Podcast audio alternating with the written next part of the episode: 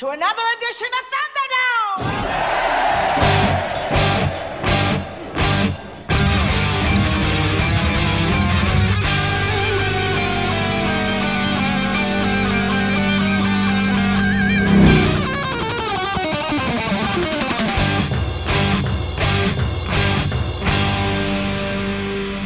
Welcome to the Mad Max Minute, where we look for something we can rely on in Mad Max Beyond Thunderdome, one minute at a time. I'm Rick, And I'm Julia. and today we're talking about minute 104, which begins with the four camera operators Toby Phillips, David Burr, Louis Irving, and Richard Merriman, and it ends with Foley editor Andrew Stewart. But that's about all the credit talk you're going to get out of us today, because as I mentioned on Monday, today we are talking about Bartertown. It is by far the most organized, the largest, and dare I say, the most stable thing that we've seen in the Mad Max series of movies so far. I'm trying to think of another situation, maybe Fat Nancy's Diner, but I can't think of any other institution that was so built up and established and until the end of the movie running smoothly in the rest of these movies. On the surface, I will absolutely agree with you. And as for looking deeper, that's what the following will be about. Right. But before we get into the talk of the town itself, I want to go a bit more story angled with it. I'm mostly concerned with who you think between Auntie and Master, who was the bad guy in this movie. If you had to choose between the two of them, which one would it be? Auntie. Only because you pushed me to it. Because I think they're both the bad guy. But if I had to pick one, I would say Auntie. Okay. Because I feel like they both exhibit antagonistic qualities towards Max, where Master presents a large intellectual and physical threat to Max, but then he just gets cowed so ugh, gruesomely. And Auntie, of course, is so much more charming but dangerous. They both have their pros and cons, and I almost want to say that I agree with you flat out that Auntie is the bigger quote unquote bad guy in this movie. Her bad guy ness, her qualities of being bad are more subtle. In the beginning, when she first approaches Max, says, Hey, I have this guy who is questioning my authority, which is dangerous for the whole community. I need you to help me take him out, but you have to do it in a fair way. Mm-hmm. So we start out thinking that she is, at the very least, neutral. But she's so subtle and so half truthiness about the whole thing that once you know the story, you see that along the way, she's not telling you the truth. Yeah. She tells Max that Master Blaster as a whole is a bad person and needs to be brought down a peg via killing Blaster. But she doesn't say anything about why Blaster is Blaster or what he is capable of or what his history is. She doesn't tell Max anything about that. She doesn't tell him a lot of the details about Bartertown that would color Max's actions. And I find it interesting that we start off with Auntie being very charming, very amicable, very willing to deal with Max, and we go down into Underworld for that first time, and it's dark and it's dingy, and Master Blaster are stomping around all of these people that are chained up, and you look at this guy, and he's like, "Oh yeah, he's the evil overlord, not Auntie. He's the bad guy." And then Max has his run in where Master is gloating and pompous and whatnot. To draw a parallel with Road Warrior, Auntie is Pappagallo and Master Blaster is Humongous. And I think that's the mindset that Max has going into this movie. That he's dealing with a Pappagallo esque Auntie up against a Lord Humongous styled Master Blaster. That's a very interesting comparison because one of the subjects that we talked to death about for Road Warrior to the point where we banned the subject mm-hmm. was what if Humongous had negotiated with Pappagallo and they had struck up a tit for tat relationship? They would have ended up like Bartertown. They would have had the muscle doing one part of the stuff and then the politicians doing the other part, and they would have continued to vie for power, just like we're seeing here. So hmm. the answer to that banned question from Road Warrior is Thunderdome, Right. is Bartertown. This is what would have happened. Nothing good. A society that seems stable on the surface. And for people who come and go, it is stable. But you run afoul of anybody with any power, and all of a sudden you see it is not stable. One thing that really separates Master Blaster from Humongous, though, is that Humongous did some terrible things. He tied living people to the front of vehicles, he tortured them, he had his men light them on fire. Master Blaster is prideful. That's his sin. And he thinks that his position is higher than it actually is. And that doesn't necessarily paint him in that same echelon as Humongous. So Max is expecting to deal with one person, and of course, he gets someone completely different. And then the roles reverse, where suddenly Humongous is the amicable one, and Pappagallo turns into the villain. The one who was wearing that mask of politics, and you rip that mask away, and they show the person underneath.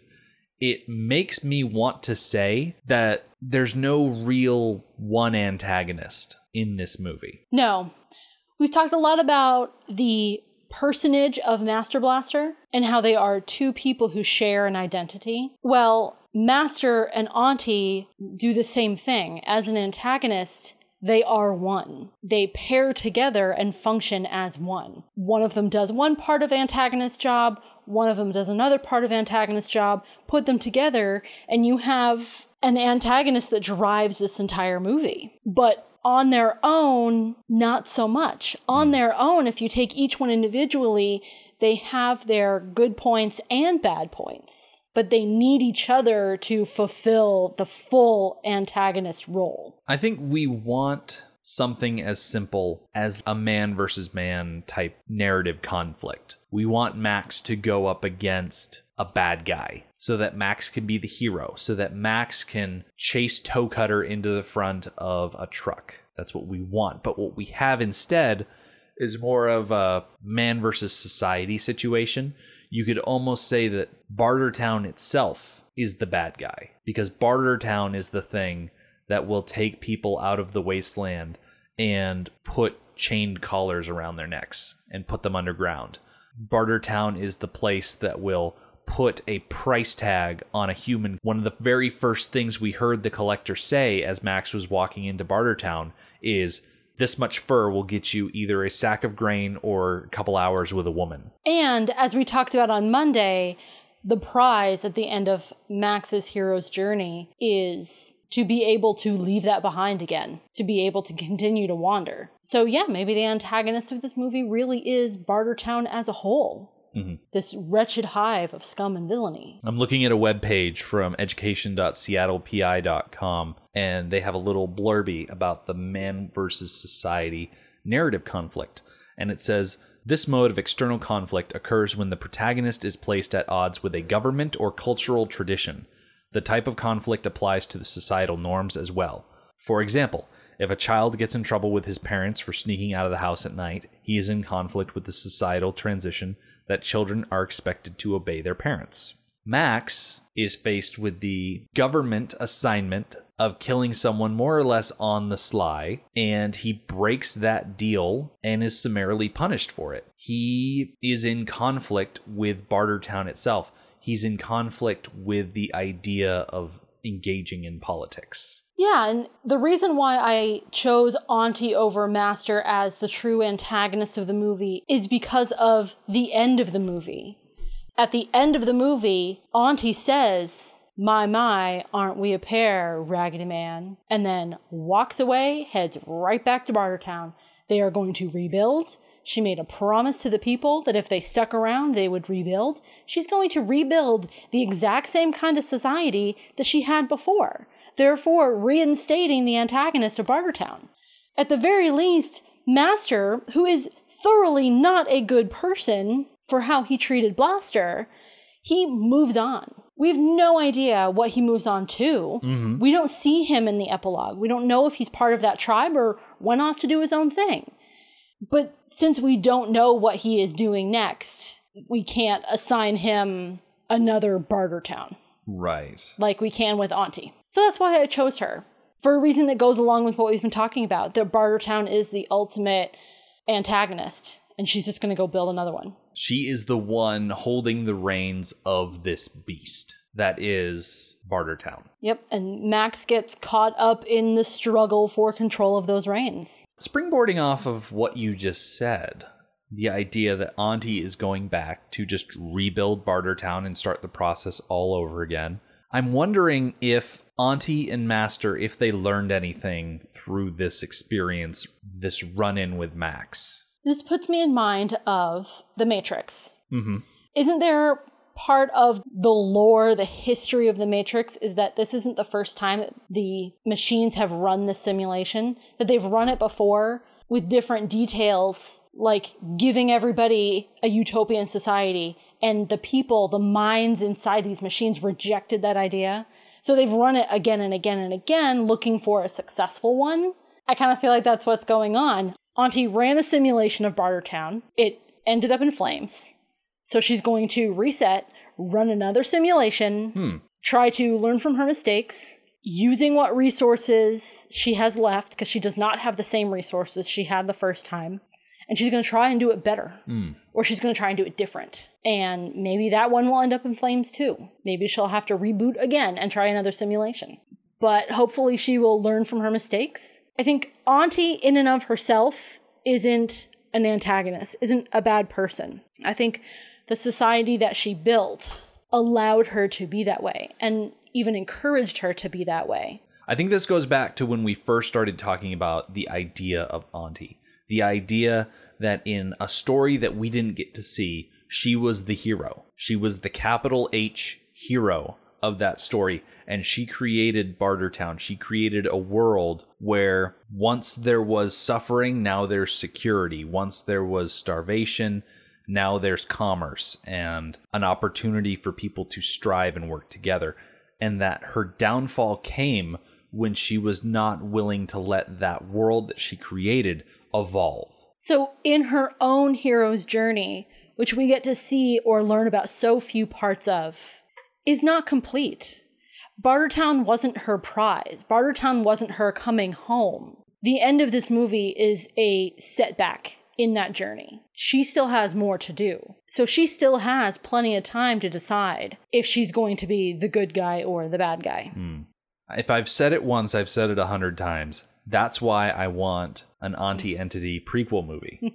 That's why I want the story of someone to be caught in an apocalyptic situation and through their wits and diplomacy or their brutality and willingness to compromise to rise up out of the ashes of the destroyed world around them and create something like Bartertown. I think it's incredibly inspiring to think on. And I certainly hope that as Auntie drives away from Max, leaving him alive, that she's thinking, okay, I'm going to do things a little differently this time around. Now, granted, she does have to do things differently this time around because she doesn't have Master. She doesn't have his technical acumen at her disposal. Maybe she'll learn to value Master a little bit more. That maybe his worth was such that he should have had more power. Maybe she'll look back, say, if only I had found a way to share, found a way to fit him into the power structure a little bit differently. Hmm. That I'm not so sure of.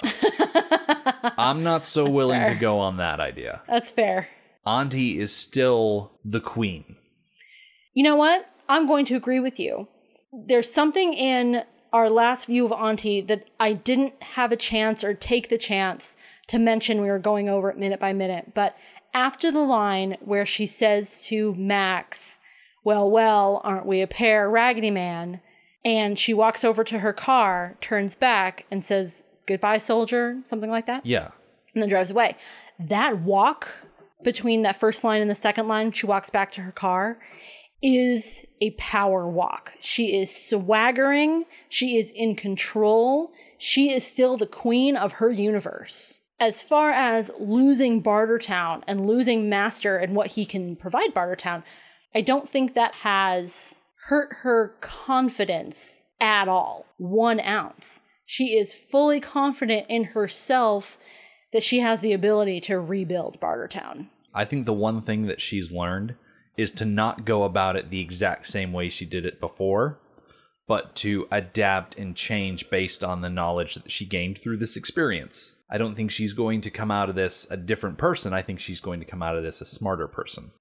It's a shame that she didn't get to interact with the kids at all because we've talked about Auntie and Bartertown as a whole has no interest in legacy, while the waiting ones are nothing but tradition and legacy. And there's a happy medium. Neither of those are good things, but there's a happy medium. So if Auntie had gotten to know the kids and learned of how heavily they depend on tradition and passing things down, she could have learned a lesson from that and used that knowledge and that new insight in her new barter town. Yeah. Because I don't think that point of view has changed at all. She didn't learn anything. It never even came up about legacy. But it's going to be a huge problem for her that she's not going to correct. It almost makes me wonder what Auntie would do if she had one of the waiting ones. Would she find the crack in the earth and start exploiting it? It's hard to say. It's really hard to say. We're not going to talk about the waiting ones until Friday, so I'm not going to worry about it. Mm-hmm. Do you think Master learned anything from this situation? Losing Blaster and being used as a glorified repairman's tool and then making a dramatic escape? Part of me wants to say yes, and part of me wants to say no. I think he misses Blaster, but I don't think he learned a lesson about using and abusing people. I think he learned a lesson about pride, but not to the point where he wouldn't do it again. I agree. I look at Master, and he strikes me as the kind of person that would look at his given situation and be like, I'm in this situation because Auntie put me here, not I'm in this situation because of the decisions that I made. He looks to me like the kind of person who will constantly shift blame and think that they are the be all end all, the expert in all situations that people must respect or else. And going forward, you're right, we don't see him in the epilogue, but I imagine that he probably fell back into his own ways as soon as they got to Sydney and started trying to reclaim the city. He would be the guy that would know more than everybody else and that everybody must listen to him. And we don't really get a sense of how he got along with the waiting ones. He worked together with Pigkiller pretty well in escaping Bartertown, but after that, he was more or less a parcel to be fought over and carried around as they make their escape. And that objectivity, it skews the overall analysis of Master. And Yeah. we knew that this was going to happen. We anticipated this. Back when it was still Master and Blaster, we tore him apart for how he treated Blaster. Mm-hmm. And we said, we know that he's going to become a more sympathetic character, but I don't want to be sympathetic towards him. He's a dirtbag of a human being. But here we are at the end, showing him a certain amount of mercy, not despising him as much as we did when it was actively Master and Blaster. No, I'm definitely despising him. I'm firmly in the camp that he has learned nothing constructive from this, that he's going to fall right back into his own ways and continue to just be a garbage person. I haven't forgiven him at all. In fact, I wouldn't be surprised if it didn't take that long before Savannah told him, hey, Master or Elvis or whatever he told them to call him, we don't want you around anymore. You're not being helpful. But then again, with how little of the knowing that the waiting ones had, he might have been able to stick around for longer just because he knew so much of that old world knowledge. Right. They're really into that old world knowledge. They might have given him that level of respect that Auntie didn't. There's a very good chance that he lived out the rest of his life as the foreman with a factory full of children and he would tell them where to go and he would tell them what to do and he just replaced Blaster with the tribe that left. I guess I'm unhappy that he gets no comeuppance. It feels like he gets to go make a new start. Was his comeuppance being used in Underworld though? No. Being stripped of his rank and no, forced to work? No, absolutely not. That's not enough. It is a comeuppance for a crime smaller than his, for treating another human being the way he treated Blaster as a ride, as a puppet, as a pawn, as a slave, as a gladiator. It's not enough. Especially considering that he just switches location and gets the opportunity to do it all over again. He gets the opportunity to reinvent himself the way Auntie does not. And Auntie doesn't want to reinvent herself because, in her eyes, she hasn't committed any crimes. Mm-hmm. I wonder do you think Master realizes that he has committed crimes? Do you think he feels remorse for how he treated Blaster? Well, he does say the phrase, Blaster, I'm sorry, but I think he apologized to Blaster because he knew that by losing Blaster, that he would lose his muscle. You could argue that the relationship between Master and Blaster was more paternal, more loving than it was portrayed on screen. But Those kind of parents go to jail. yeah, Master was still not a good person. I feel like we keep saying that. I don't think we can overstate it. No, I don't think we can overstate it. I think that for a little while we were talking more about his abilities rather than his crimes. So I kind of want to fix that. That his his crimes outweigh his abilities. He shouldn't be allowed to hmm, that's a difficult statement. I was going to say he shouldn't be allowed to go to Sydney, make a makeshift workshop, gather a crew, do things. He should be put in jail. But in this post apocalyptic society, you need everybody to do what they're good at. They need him to develop technology, mm-hmm. they need his knowing. But does that excuse his crimes? That's a really tough answer. That's one of the downsides of looking at a post apocalyptic situation through the lens of living in a modern pre apocalyptic society. It's always weird to think of our real world as a pre apocalyptic society, but everything blows up eventually, right? Right. Anyway, in a modern society, yes, Master would face some comeuppance.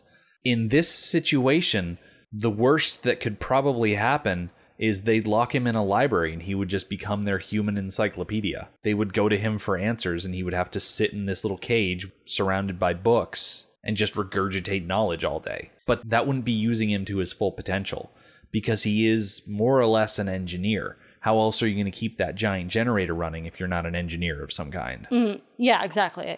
Like that is specifically his skill set. He is an engineer. And one of the advantages he has being in amongst the waiting ones is the only one that knows his crime is Pig Killer. And Pig Killer doesn't strike me as the kind of person that's going to go out of his way to punish Master. No, Pig Killer's crazy for one, and we do not know the extent of his psychosis. Yeah. But it's there. He's definitely a few knives short of a full butcher block. Yeah. I do wonder what happened to Pig Killer. Did he find love? That's an odd first question to ask. My first question is Did he survive being impaled? Okay, yeah. Did he survive? That would be my first question. because not only did he get shot through the leg with that giant harpoon, that impractical harpoon, he was bleeding out the door of the truck. He had the harpoon violently ripped from his leg by Max, and then he spent the rest of the movie hobbling around on Tubba's shoulder, just struggling to move. Right. So it's entirely possible. No, no, no. I don't like the idea of him continuing to struggle with the group as a whole, all the way through Jedediah's house, into the plane, and off to Sydney. I don't like the idea of him being there for all of that just to die and not to get to enjoy it. Otherwise, what's the point of him going along? Case in point, similar situation where we have Gecko and Finn McCoo, who started the voyage but were injured or something happened to them and stopped the voyage. They didn't get to continue. So if Pig Killer wasn't going to finish the voyage, he should have stopped before they left the ground. That's an interesting idea. I'm not sure I fully agree with it though, because Gecko and Finn and Pig Killer, they take these steps to leave the environment that they're in because they have a dream or an aspiration or a desire. And the fact that they fall along the way doesn't negate their decision to go in the first place. I think it's just sometimes things like that happen. Think about when you're playing the Oregon Trail. You start off your journey, you get your oxen, your yokes, your bullets, and stuff so you can hunt all of the buffalo and whatnot. And along the way, sometimes your family members die of dysentery. It's just part of the game. I'm not so much upset by the fact that, oh, Gecko and Finn should have stayed put because they died and it totally made their journey pointless. I think the fact that they went on the journey in the first place says a lot about them and that it's important that they went. It is about the going on the journey, and that's something that is very important in the hero's journey steps as well, is that choice, that call to adventure and accepting the call. And all three of them accepted the call. I think the difference is that all three of them had some event where they were stopped on their journey. Now, with Gecko and Finn McCoo, the journey stopped. They were done. They were dropped from the story. In a place in the story where we knew they were dropped from the story. We continued on with everybody else while they got to continue on and the others did not. With Pig Killer, he accepted his call. He made his own call Yeah. to adventure. He got hurt along the way and he continued the journey. Mm-hmm. I'm saying that if he died before reaching Sydney or shortly thereafter, that's after the story for us is over. So, what's the point in him dying? If he was going to die and not get to live in Sydney with the tribe, then he might as well have died before they even got on the plane. Because if we're not going to continue the journey without him, then what's the point in him stopping the journey at all? So, what I'm saying is that yes, he lived. He lived because we didn't see him die. Okay. Because there's no point in him dying off screen like that. I think things get a little Wild West after the credits roll. I'm okay with the idea that Pig Killer got all the way to Sydney and succumbed to his injuries. I'm okay with that. It doesn't happen on screen. There's no confirmation that it does happen, but I'm okay with it if that's what happened. If Terry Hayes was here to talk to us about Pig Killer and he said, "Oh yeah, that was always the intention that Pig Killer would get to Sydney and then die shortly after," then I'm okay. It doesn't bother me a whole lot. I think the important thing for Pig Killer is that he was so crazy that he pulled off an insane and frankly impossible escape that he made possible. His idea to take out the guards, free Master, and then drive the main engine of Bartertown, the thing that kept the lights on, use that as an escape vehicle is patently insane. No normal person in their right mind would ever think to look at a generator and say, yeah, that's my getaway vehicle. We're going to hop on these rails that he has no confirmation even go anywhere, and we're going to just ride off into the sunset. End of plan. Like when Max goes up to him and says, hey, what's the plan? And Pig like, there is no plan. This is the plan. Us on the rails. That's it. And you have to admire his moxie. Oh, absolutely. I absolutely do. He is just the right kind of crazy Yeah. and has been throughout the film, not just in his spur of the moment escape plan, but right from the beginning when we meet him and he makes friends with Max. And then we get to see him watching Max at the Thunderdome. All along the way, he is just the right kind of crazy. Mm-hmm. So I'm looking at Bartertown as a whole, and we've got Auntie up there at the top. She's got this book of law that she's written. She's got the Collector and Dr. Dealgood and Iron Bar and the Guard to enforce that. And it makes me wonder what sort of government that could be described as. Do you have any ideas? Yeah, I saw this question on the list. It's a really hard question. like real life governments? Yeah. No equivalents come to mind, but it doesn't seem like a good government. Like, if any come to mind, I imagine they're not great governments. Because I was looking at Bartertown, and you've got one central head where the power is centralized. But as we go through the movie, you get the sense that Auntie is not above the law. She has to operate within the established rules that are commonly known throughout the entirety of Bartertown. And so it doesn't strike me as a full on monarchy because in a monarchy, you cannot arrest the queen. Like in modern day England, the police cannot arrest the queen. They can arrest the royal family, but they cannot arrest the queen. The queen can stand out in the middle of London and shoot someone, and she cannot be arrested because that's how the country is built. Okay, Prince Philip can't. Prince Philip can try that and he'd get arrested, but not the queen. okay, but the queen is held in place not by election, but by the court of public opinion. Well, technically, the queen is held in power by, you know, Heredity? heredity, and the will of a deity. The only reason the queen is the queen is because she's in the right family, and that at some point in history, everybody thought that that family in particular was supposed to be in charge because God said so.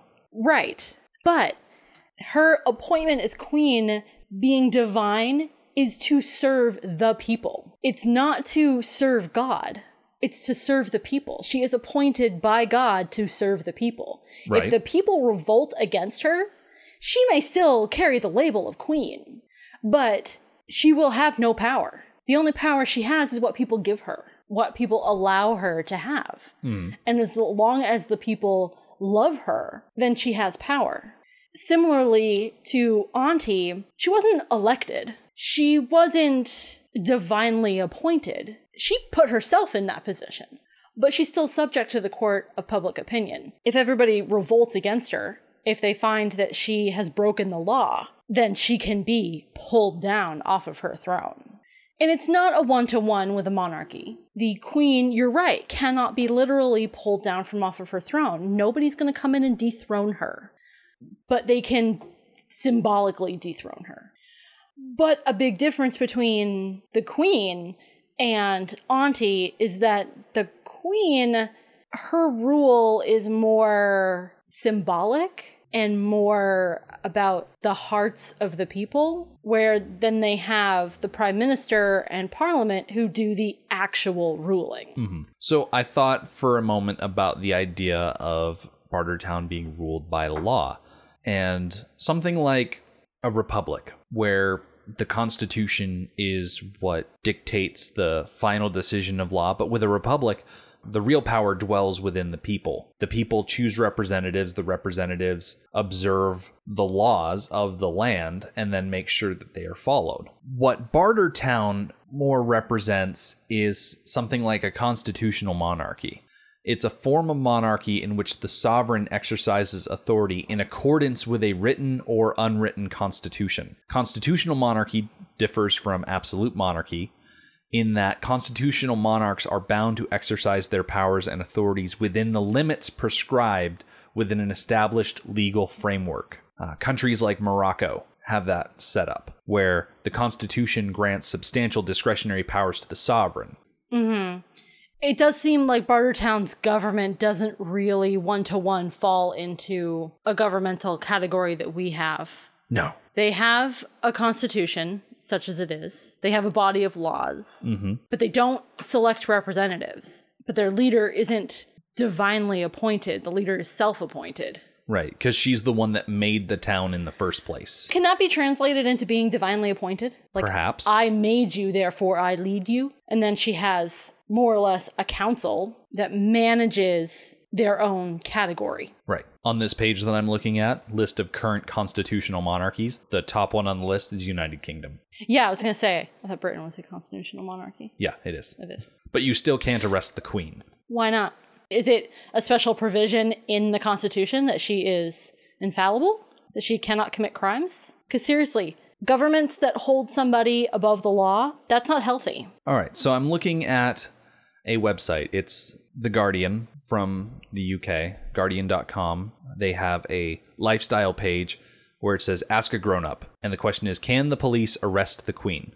And so Metropolitan Police Commander Nick Ephgrave answers 7-year-old Maisie's question where he says there is no 100% clear answer on this. It would depend on the exact circumstances and the view of Parliament. However, when you join the service, you make an oath that I will well and truly serve the Queen in the office of constable. The commissioner and deputy commissioner of the Met Police are both royal appointments. All cases that are heard in a crown court case are the Queen versus, because the Queen is also head of the criminal justice system.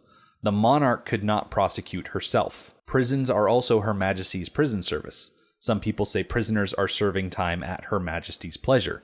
Considering that the police service, courts, and prisons are all under the direction of the monarch, the Queen herself cannot be arrested, prosecuted, or imprisoned unless under exceptional circumstances. However, the rest of the royal family can face arrest for a crime just like anyone else. Sounds like a semantics game. Well, yeah, that's what law is. Law is just a semantics game. So, what I got out of that answer is yes, of course she can. It would just be weird. On paper, it would say Her Majesty versus Her Majesty. Mm-hmm. But of course she can. She doesn't get to commit crimes. How many queens have been beheaded? Yeah, but those queens are more or less beheaded like a French situation, where an angry mob beats down the, the gates of Versailles, drags out everybody inside, and then puts them to the guillotine. True. A sort of revolt like that, not usually quote unquote legal. But that's exactly the sort of revolt that Auntie is in danger of. Oh, yeah, all monarchs are in danger of that. Anyone in a position of power, from a middle management type in an office to the president of a country, is constantly in danger of armed revolt. I don't know. Or maybe not even armed revolt, just revolt in general. That comes Which- with the idea of power. Yeah, which I mentioned earlier that the queen, what can happen to her is that she loses the hearts of her people and is therefore put out of power, even if she's still sitting on the throne.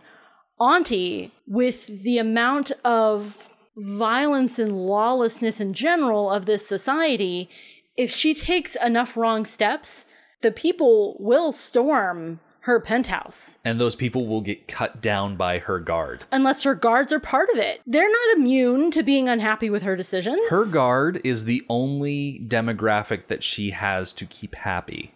And from the look of how well dressed they are in their uniforms and how well armed they are with all of their weapons and how physically built they are, I'm pretty sure she keeps her guard very happy. Because at the end of the day, if they are there to cut down any dissenters, that's fine. That reminds me of a bit from West Wing. The president is making a joke with a member of the military about a military coup, and the president says something about he would have the Secret Service to protect him, and the military member said, "In the event of a coup, what makes you think the Secret Service is going to be on your side?" And the president's like, "Well, that's going to fester. that thought's going to keep me up at night." As it should. Yep. So in a coup, in a revolt, who's to say that the guards are going to be on her side? If she does something bad enough to get the people to revolt against her, it could also be bad enough to get her guards to revolt against her. Mm-hmm. Cushy jobs or not, It's always a possibility. it is. It's why they say heavy is the head that wears the crown. It's a society built on law, and yet it, it exists in a lawless world that is not the kind of place that you would expect good law abiding people to stay. No. In a word, you could say it's wild and unkempt, maybe even a little untamed, a little feral, maybe.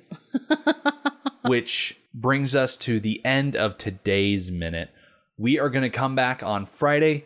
There is one group of people that we have not yet talked about, and that is the waiting ones. So wait around until Friday. We will come back and talk about them for a while.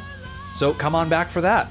The Mad Max Minute podcast is a fan project by Rick and Julia Ingham. Mad Max franchise was created by George Miller and Byron Kennedy, is presented by Kennedy Miller Mitchell Productions, and distributed by Warner Brothers. Mad Max Minute is produced and edited by Rick Ingham. Our opening music is Verdi's Dies Irae by Daniel Batista of danielbatista.com. And our outro music is We Don't Need Another Hero by Militia Vox of militiavox.com. Our home on the internet is madmaxminute.com. You can follow us on Twitter at madmaxminute, like us on Facebook by searching for Mad Max Minute, and join our Facebook listener group, Mad Max Minute Beyond Microphone. If you'd like to support the podcast, visit madmaxminute.com where you can check out our TeePublic storefront by clicking the store link, join our Patreon by clicking the support link, or make a one time donation by clicking the donate link. Thank you for joining us for minute 104 of Beyond Thunderdome. We'll see you next time. Everybody